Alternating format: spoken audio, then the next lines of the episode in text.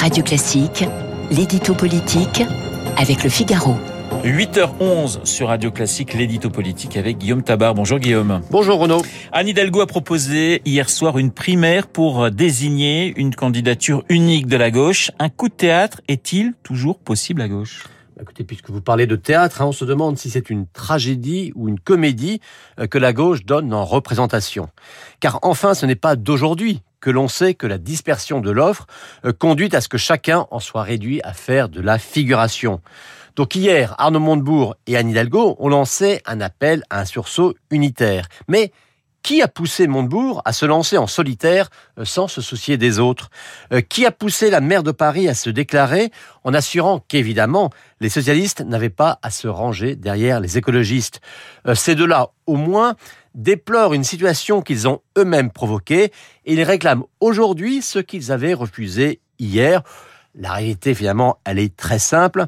La candidate socialiste et le candidat du Made in France sont tous les deux au fond du trou et cherchent désespérément comment en sortir. Y a-t-il au moins une chance qu'une telle candidature unique voit le jour, Guillaume? Ah, Écoutez, c'est très très mal parti, c'est même déjà morné.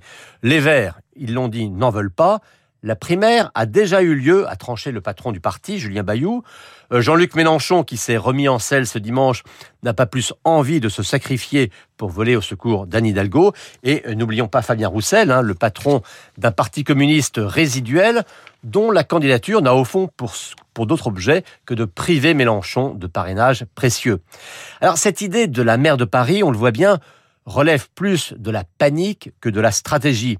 Et au fond, c'est François Hollande qui résume assez bien les choses en expliquant, je le cite, qu'une candidature d'union n'a de sens que s'il y a un programme commun et que tous les candidats partagent les mêmes conceptions.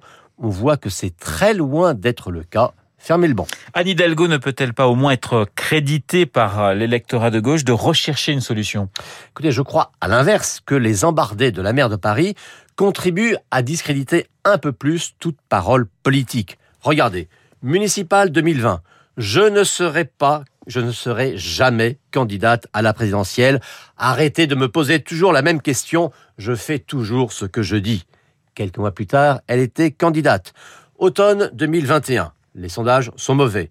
Allez-vous vous retirer? Jamais. J'irai jusqu'au bout. Le 10 avril, je vous affirme qu'il y aura un bulletin Hidalgo. Et arrêtez de me poser toujours la même question. Je fais toujours ce que je dis. Deux mois plus tard, soyons responsables et faisons une primaire.